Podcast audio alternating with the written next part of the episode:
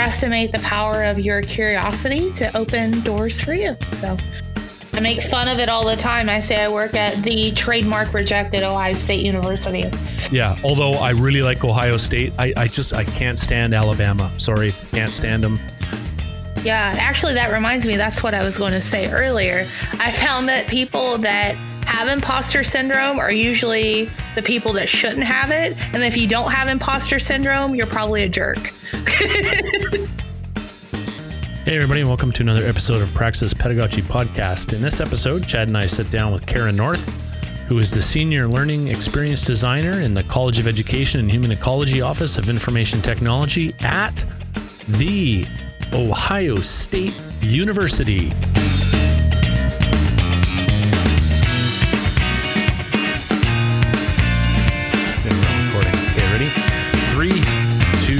One. Hey, welcome back, everybody, to Praxis Pedagogy Podcast. Chad affectionately calls it P cubed. P cubed. All right, so we are here back with Cara North. Cara, it is such a pleasure to have you on the show. We are very excited. I've been looking forward to this all week Oh, to sit down and chat with you. No pressure. Um, yeah. and uh, you know we are we are fans on Twitter and and your podcast. But ooh, let me don't don't let me get too far ahead because let me allow you to introduce yourself to our listeners, and then we'll get started. Okay? How about you tell us a little bit about yourself? Sure. Well, thanks for the the introduction and pressure on myself now. No, I'm just kidding. Um, so hi, if I haven't met you out there, my name is Cara North. I'm currently a senior learning experience designer at the Ohio State University in Columbus, Ohio, in the United States. And I've actually kind of been in the space of learning development my entire career, which is crazy to think about. Um, so that's about, I don't know, 11, 12 ish years now. Um, I've worked in um, the instructional design and training and development sector in corporate, nonprofit, and higher education settings. So I've been in all different kinds. So that's a very interesting topic if we want to go that down that rabbit hole. I don't know, but um, I basically got my start actually in call centers. So I graduated undergrad in the recession. I got a degree in journalism from the University of Kentucky. I moved back home with my parents because I couldn't find a job. Took a job in a call center and I worked there for a few months and they said, Hey, you can fog a mirror. Do you want to get promoted? I said, Sure. Uh, it wasn't quite like that, but it kind of was. Um, so they promoted me into this role in quality assurance. And in this capacity, one little tiny sliver of that was I got to train the new folks coming in about the the center. So what did, what the center did, the quality, uh, different evaluation, and that kind of stuff. And I remember like after I did my first training class, I just it, it was very serendipitous. It was almost like this light coming down. I'm no joke, it really was. And I was like, I want to do that the rest of my life. I really enjoy that. So um, I did that for about another year. And as all this was going on, um, this was in Huntington, West Virginia, was where the setting was. As all this was going on, there was a company that was kind of in the, the area that had some buildings spread out, but they really made a big splash when they decided to blow off the top of a mountain and put a huge customer service center there. And that company was Amazon. And Yeah, so what happened is, there. is, yeah, li- just a little startup. You may have heard of it, but they Emma, um, Emma what? after Emma they- what? Emma what? they opened the uh, the center and it was so huge. It it was like one of the biggest employers in the area. So what happened was all of our good associates left in droves, right, to go work work at Amazon. And as they were leaving, they had a really sweet referral bonus. And so they said, "Hey, there's this great trainer back at the the place I came from, and her name's Cara, and you should you should get her." So um, basically, I, I came over to Amazon and I did some work in the Kindle department. So I did Kindle for about don't know about two years loved it um, got to see a lot of aspects of, of that business that was fascinating but one day i just like went to my boss and i was like who writes this garbage because the material i was getting it was horrible. I, I was making a lot of ancillary material for the associates.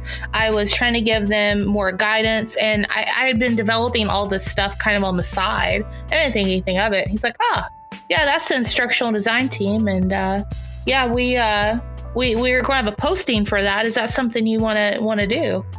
Sure. So that's how I became an instructional designer. Uh, yeah.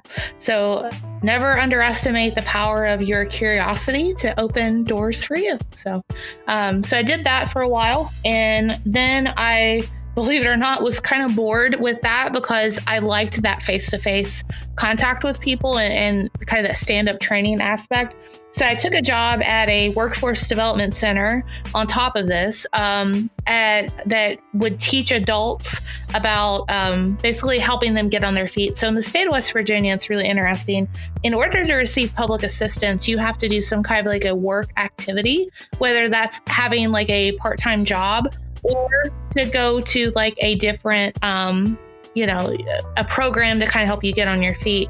So um, i worked for a subcontractor that developed like this curriculum and was helping adults like kind of get on their feet write resumes all that stuff. And i loved that work. That was so rewarding and and so great to do.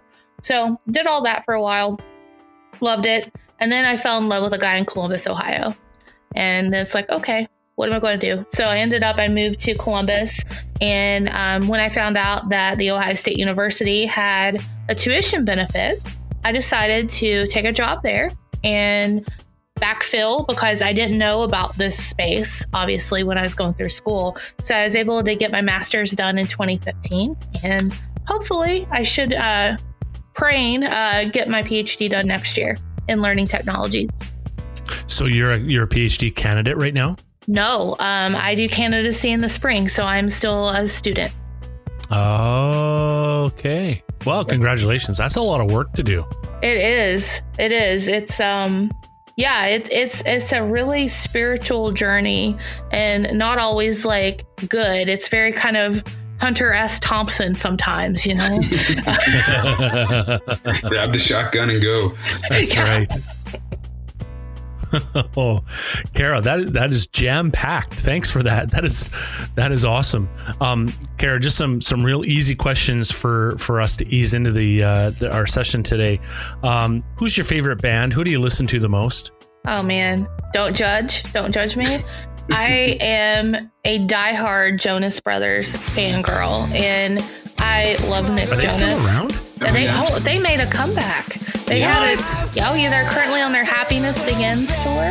Um, okay. Had a stop in Columbus, Ohio, and I got to see them, and it was great. So um, I listen to a lot of Jonas Brothers right now. Okay, yeah. that's awesome. so, what captured your attention? What's or what's capturing your attention lately in the open space? Great question. I had the pleasure of working on a really neat project uh, last Christmas, actually, with a couple people that I met through the Association for Education, Communications, and Technology. And two of these people that I met, who I know I'll probably talk about later on, about just how influential they've kind of been to me, at least exposing me more to the open space. Um, Dr. Royce Kimmons and then uh, Dr. Jennifer Maddrell. They're just incredible people but they had a project where they wanted to basically evaluate open educational resources from an accessibility and instructional design perspective. So all these open educational resources that are out there, are they are they created with kind of care to the pedagogy? Are they are they crafted with care to the accessibility of what is out there? So I found out about this project last fall at a conference that I was at, and I heard uh, Jennifer talk about it. And as soon as she was done talking about it, like I immediately ran up and gave her my card, and I said I want to be a part of this because I just think it's such important work.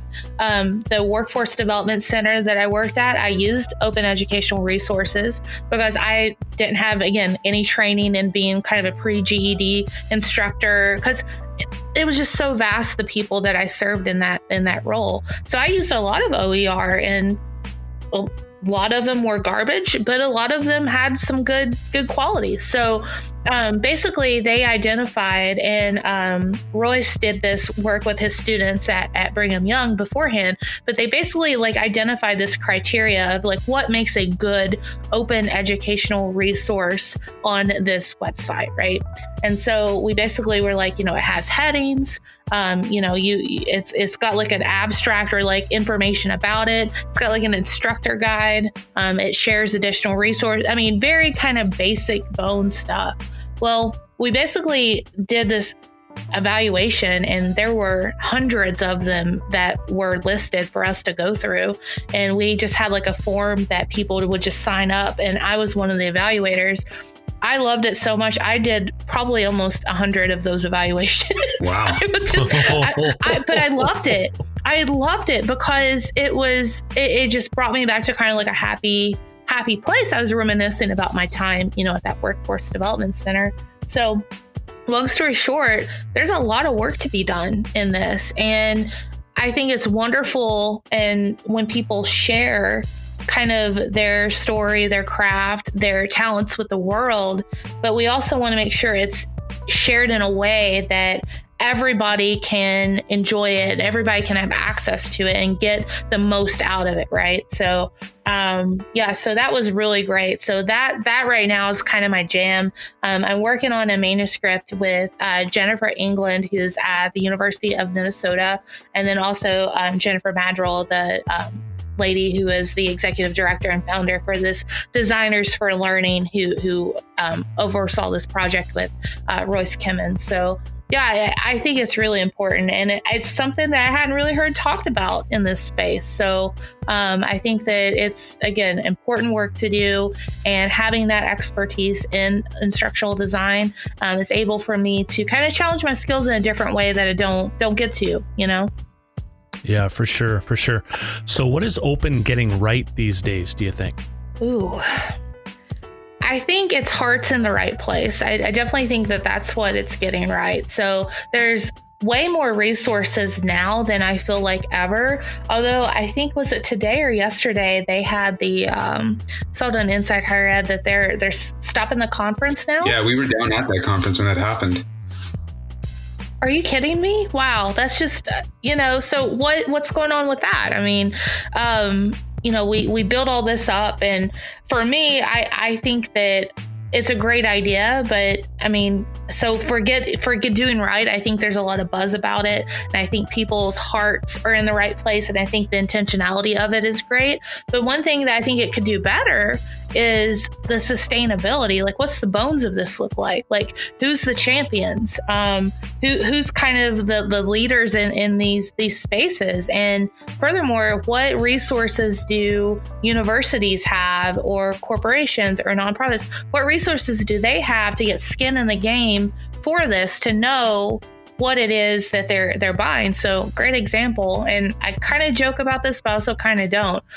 I've thought about just leaving my job and just going to sell tech products because I feel like uh, just tech products right now in, in this space people are buying everything. I feel like um, I feel like a lot of people aren't really doing a lot of deep evaluation and um, pilot testing and that of, of things that they buy. There's a lot of snake oil out there, and I'm like, man, there's a lot of money to be made. But I'm not going to leave my job and do that. But I'm not a very good sales lady. But I, I do think that there needs to be something out there to really help inform the consumer about what they're getting them, themselves into with it. Because you you all know i mean not all of it's created equal. I mean one issue is a lot of it i feel like that is that's out there if that champion changes their mind or leaves or whatever it just becomes another dying tool you know? So i think the sustainability piece of it's really important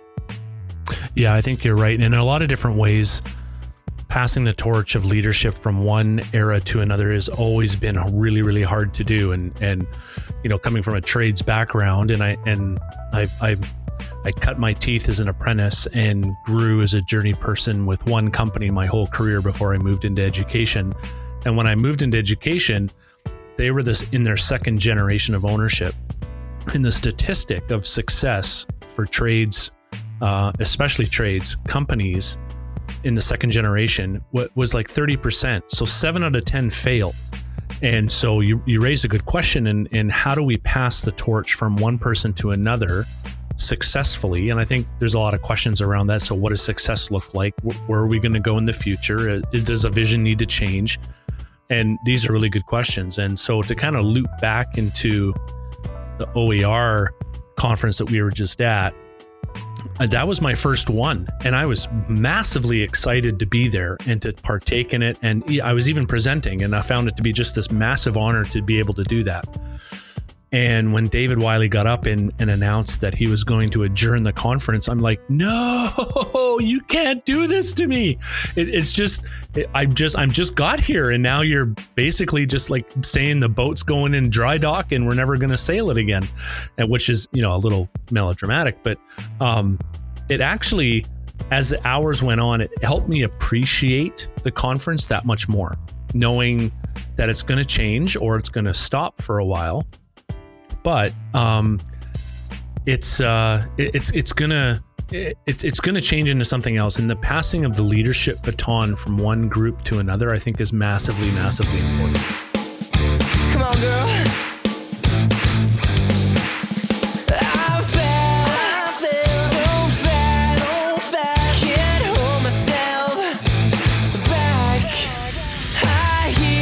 All right, so let's pick up where we left off. Uh, Cara, um, what are two top books that have influenced you the most in your OER, OEP work slash play? Great question. These are going to be probably a little bit unorthodox, but stay with me. The first one is probably my very first instructional design book that I ever had. It's called Telling Ain't Training. And the reason that that one has been so influential on me is when I got into this space, I had no idea what I was doing, right? I, I had no clue. I had no formal education. I just wanted to make neat, cute things and help somebody do their job better. Like that was my goal. And this book really unpacked for me the idea of of pedagogy. I mean, that's actually the first time I really heard about it um, from that perspective. And so, really focusing on how do you build sticky, authentic learning experiences? How do you make it to where there's agency for the person in it? So they have skin in the game in the particular learning experience. It's not just a sage on the stage, but it's a guide on the side. How do you how do you go from that to that? So that's kind of been one big one for me because I still think there's a lot of people out there that think that you know, learning, development, training. I mean, a lot of times it's just like a word that people just get really upset about. And they're like, I don't want to go to training. It just sounds bad, right? Like you send your dog to training, right? Um, so it's something you don't necessarily want to do yourself. But if you make it to where it's about the person and it's like human centered and it's about them and what's in it for them. And really like leaning kind of on that i think is really important. So that has been a huge influ- influencer in my world. And um, funny story which i still haven't done but i plan on um, last month for my central ohio atd chapter that i'm president of we had emerging professional showcase. So this particular showcase allowed uh, people that are new to the the uh, profession or students to get presentation experience because I think that's really important, you know, there to have a very low stakes way of presenting. And I had a guy that I met on LinkedIn. He was from Texas and he was just so hungry for the opportunity. I said, How about I bring you in virtually and you present? And he was just over the moon. He did such a great job. And so um, we made like little certificates for them. But for every presenter, I wanted to make sure each of them got like a book. And so I talked to him about it and I was telling him about tra- Telling training. And he said, "You think I could get get a copy of that?" I was like, "Yeah, I, will include it when I mail you all your stuff." Which again, haven't done, so that's on me. I need to get it done. Um, and he said, "I said, okay, well, you know, do you want like a, a, a Kindle version, whatever?" He said, "Well, can I have yours?" I was like, "The one I've written in." Yeah. Yeah, That's I love creepy. that idea. No, I, I loved it. I, I thought it was really cool that he wanted he wanted mine. So I'm gonna give him Yeah. Yeah. Yeah. Is so that, old, that was is that is that yeah. called old school annotation? I think so, yeah. See, I, I wouldn't be able to do that. I wouldn't be able to do that, Cara. I take my heart out, my heart out for that, or my hat off. I'm getting my metaphors all mixed up. I could never do that. Like my, my books. Well, I, have, books, already have like three copies of it. No, I, I have multiple copies of that book because every time it's updated, I buy it again because I just love it so much. So it, it's fine. I'll give him. It's all good. Um, the second book is probably uh, Brene Brown's Dare to Lead. And so this is one that you're probably like, what in the world does this have to do with OER, you crazy cat? Hang with me here, okay? Um, I've been listening to that one on audiobook a lot, and I listen to it especially when like I'm stressed or down or you know have issues. And there's one thing in there that I think she takes a riff off of like Teddy Roosevelt about you know the feedback of others and how like you shouldn't let people in like cheap seats like give you feedback to bring you down. Like if you're not in the arena if you're not out there putting yourself out there then you shouldn't have the right to criticize others who are trying I think that right there is why so many people suffer from imposter syndrome, why so many people think they're not good enough to contribute to these conversations that are critical. I think that that is a big roadblock for people. And so I think that if people can get over that and people realize, you know, yeah, you do matter. I mean, we're all experts in our experiences. And so being able to elevate that and help others and work out loud and share what we're doing, I think is critical to the success of OER. And that I am a big proponent of this, and I believe in fanning other people's flames and getting people on board, um, and really just encouraging people. My personal and professional mantra is blowing out someone else's candle doesn't make yours burn any brighter. We're all better when everybody has a voice and a seat at the table, mm-hmm. in my opinion. I think Brene Brown should be like required reading for every educator out there because she talks so much about vulnerability and shame. And honestly, if you're doing any kind of training at all, you deal with that constantly. And I love that Teddy Roosevelt quote that she talks about. You know, we shouldn't be mocking the ones that are in the arena getting their their hands dirty. We should be applauding them. It's just it's so true, and we do face that that imposter syndrome, and it's it's unfair when you think like like you just said, we're all an expert in our experience. So I think we need to hear more and more of that. And plus, I mean, the other thing is Oh, tartar sauce. I just forgot my thought. Um, go ahead. I forgot my thought. It probably wasn't important. I, I, there's a there's another quote, and because I like Brene Brown too for a, a, lot of those same reasons, in the sense that you know she's just like, listen, if you're if you're not in here getting dirty and bloody and beat up and and on display for everybody else, then I really don't care what you have to say. And I, when I heard that for the first time, I think I heard that on her YouTube video. I was just like, my jaw just hit the table. I'm like, what? it was so it's just like oh yes. like cue the music it, it was like okay because you know I'm, I'm an extrovert by nature but i still suffer from imposter syndrome sure. a lot of the times thinking to myself do i really have the qualifications to be here? Do i have the experience to be here? What what gives me the right to have the voice to speak into this situation? And yet the other the, the, the leadership part of my brain goes no dude you've put in time to learn this. You've got a master's degree. You've done this. You've done that. You know people need to hear this. And so it's this constant tension and I, I, would agree with Chad that she needs to be required reading somewhere, and if she isn't, then shame on you guys for doing that. But there's there's another quote that that I actually had up in my office for a while, and it, and it only faced me. So if people came into my office, they didn't see it unless they knew it was already there, because it was it was just a small little quote I put in a frame, and it's and it said in there, "Quit trying to turn or tr- uh, see, I'm I'm going to get mixed up now." Tri- quit trying to convert the haters. You're not the jackass whisperer. Oh, I love do, that. Do, bang, right? So it, it, when I came across that, I'm like, okay, that that just fits perfectly into the Brene Brown stuff, and and you know, a lot of us suffer from that syndrome, don't we? Yeah, actually, that reminds me. That's what I was going to say earlier. I found that people that have imposter syndrome are usually the people that shouldn't have it. And if you don't have imposter syndrome, you're probably a jerk. that's, ah, that's a quote of the nice. whole podcast right there. There we go. That's going right at the beginning of the episode, baby. we just found the one. That's good. Oh, Chad, she's Cara's speaking right down your alley with the whole pedagogy of oh, Cara, Oh yeah, that's. I mean, I'm giving a keynote tonight all about that, about the fact that with our students, we often and like you're saying earlier, Cara, about the whole we need to come down and we're not the stage on the stage anymore, guide by the side. we need to give our students a lot more agency. And I, I totally resonate with that because they our students are capable of great things.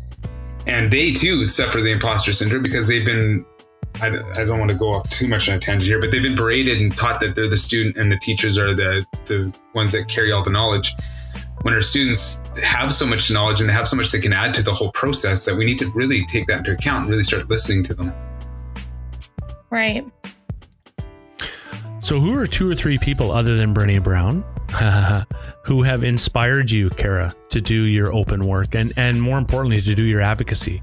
Yeah, so I would say, um, at least in the OER space, I'll give two and then I'll give one to like another mentor. So uh, the first two are the people that I had mentioned earlier uh, Dr. Royce Kimmons and then Dr. Jennifer Maddrell. They're just doing great work. Uh, Royce, believe it or not, he has his own website. It's called edtechbooks.org.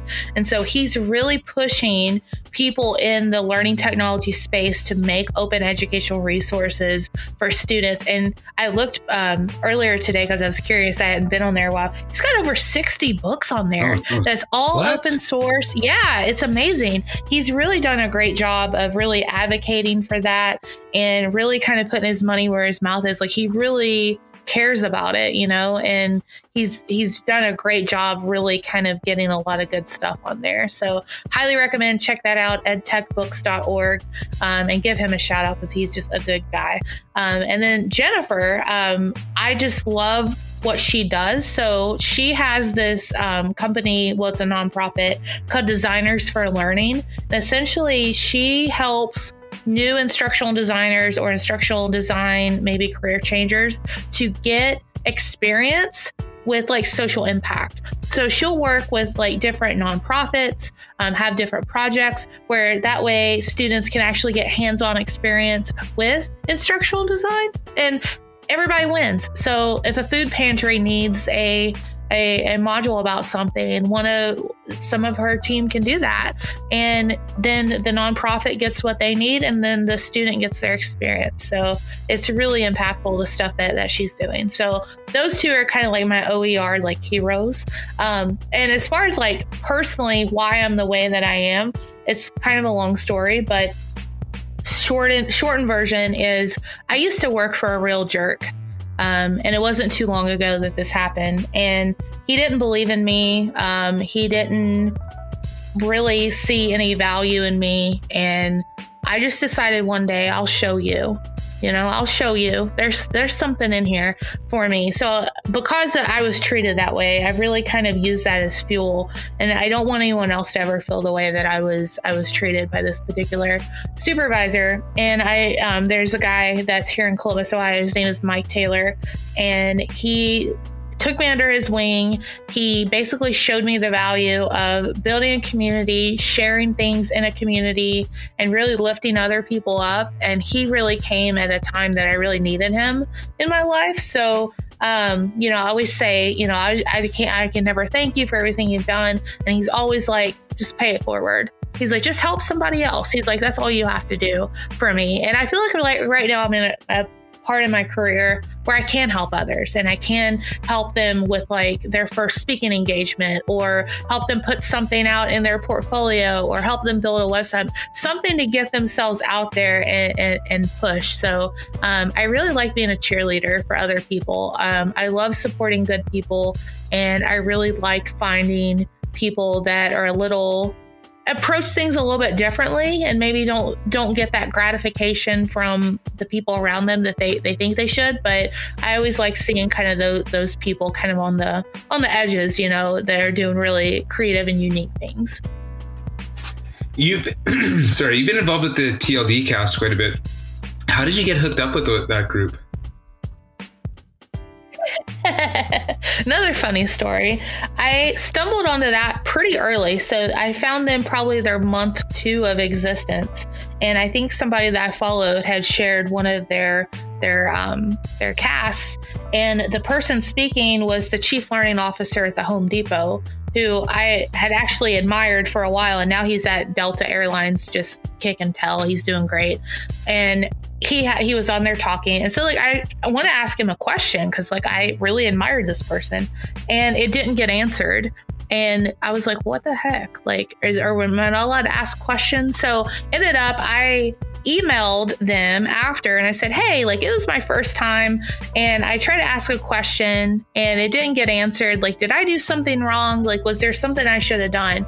And it wasn't it wasn't 30 minutes. I got an email back from Luis Malbas, who's the the founder of TLDC, and he said, "Can I like Skype you?" I was like, "Sure."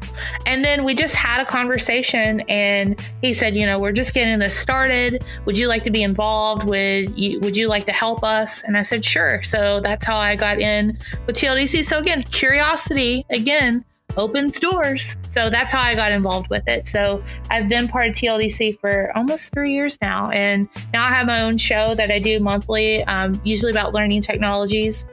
I to say monthly ish because again, I just get so busy. It's so hard to do everything. But um, but yeah, it's it's great. It's a good community. I, re- I really really oh, it's enjoy amazing. my TLDC like, you get those. It's the daily podcast almost that comes through my cycle. I get overwhelmed because I there's just so much to listen to. Yeah. What would you say? What's interesting you in ed tech right now? Like, what is one of the things that are getting you excited that you're seeing happen, whether it's happening or it's something that's being talked about? Oh, for me right now, my jam is uh, UX and the influence of like user experience in design.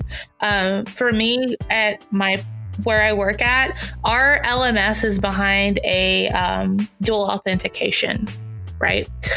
So I understand why they do that for security, but I think it's horrible for a user experience. I still this has been behind the the the um, two factor for well over a year. I still grumble every single time I have to do a two factor just to get into the learning management system. So I think that there's been a trend lately, especially in the last year, about how do you build beyond kind of the shell that you have to have your your uh, information in. So, what's that experience look like, and how can it actually become an experience? Um, you know, education is not just one and done, right? I mean, it's it's not an event; it's a process. So, how can you continue this going on? How can you use other tools to really kind of amp up the, the learning of it? Um, and again, Mike Taylor, I'll mention him again. He does this really nice thing about um, integrating marketing into your design aesthetic. So, how can you make it kind of eye catchy and more sexy? But then afterwards, how can you follow up with people with it? And so, he's a big uh, fan of MailChimp to use MailChimp to build like these kind of learning campaigns based on it to where you can actually have it segmented like let's say you know you took a training about i don't know how to make a widget or whatever and then you get an email about it afterwards or learning or whatever. It's like okay on a scale like one to five how well would you say that you're good with the widgets now or whatever? And then five like i could teach it to somebody. One i need more experience or more learning about it. And wherever they build then you match it to that campaign number. And then if they click a one they'll get more content about it. They pick a five, it sends them information about potentially, um, you know, helping write more curriculum about it, or you know, training people in their area, or etc. And uh, you know, for me, that's an experience. I mean, that is something that is a tangible experience that is more memorable than sitting on a computer and just hitting the next. I think what's button, happening, I think a lot of like the online marketing people that are out there, like they do it so well. So like you sign up to a website, you get a newsletter, and then they, they keep in contact, and they've got a good sense of community. I think education and higher ed can learn a lot from that. The user interface is excellent. So, but you go to an LMS, and it's just it's so sloggy and it's so hard to deal with. Ugh. And we need, and like you said, I love that the idea of it's not one and done, and the learning environments don't need to be behind the two-factor authentic. They don't need to be behind an LMS anymore. With everything that's out there, we, we can create these like the there's agree. a term out there now. I think it's called NGDLE, E, the Next Generation Digital Learning Environment. How you can create a digital learning environment which is completely not behind a wall. And so, it, but it's just piecing together other things like Google.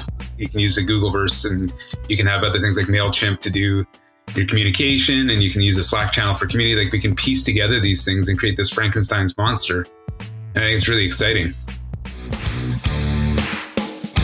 Come on, girl.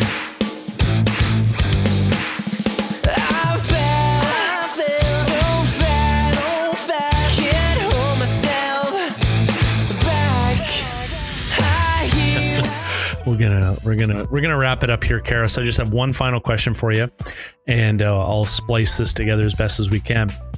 Uh, so what what impact, Cara, do you want to have in the open space? I think my impact that I want to have is just encouraging people to get involved.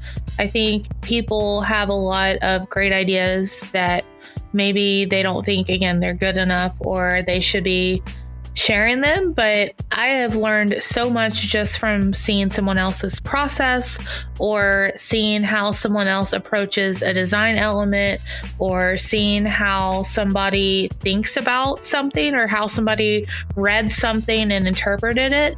I learned so much through the lens of other people, and I think we all do. And so anything that I can do to encourage other people to put their work out there, share it, I think that's really important. And that's something I'm really passionate about because I think everybody should have a voice. That's awesome. And, and it's been awesome to sit here and uh, share this space with you. And um, even though we've had some technical issues with uh, with our recording platform, I will be sending an email to them shortly. Anyway, um, so maybe we, we can invite you back and and sure. do a, a, round two because I know that there's been a tough a ton of stuff that we haven't talked about. We haven't talked about your own podcast, haven't talked about any of that stuff, and uh, that would be cool to, to chat about that. But thanks again sure. so much, yeah, Cara, for taking the time to be with us. Uh, we apologize for the snow in Ohio. We uh, we wish you nothing but uh, sunny skies and uh, and warm weather. But uh, it is Ohio, so bundle up, I guess. But thanks so much True. for taking the time. Oh, thank you. I appreciate it. Thank you so much. Yeah, you're welcome. And oh, great. So, everybody, so if you haven't uh, signed up for the uh, podcast yet, please do so on iTunes or Stitcher.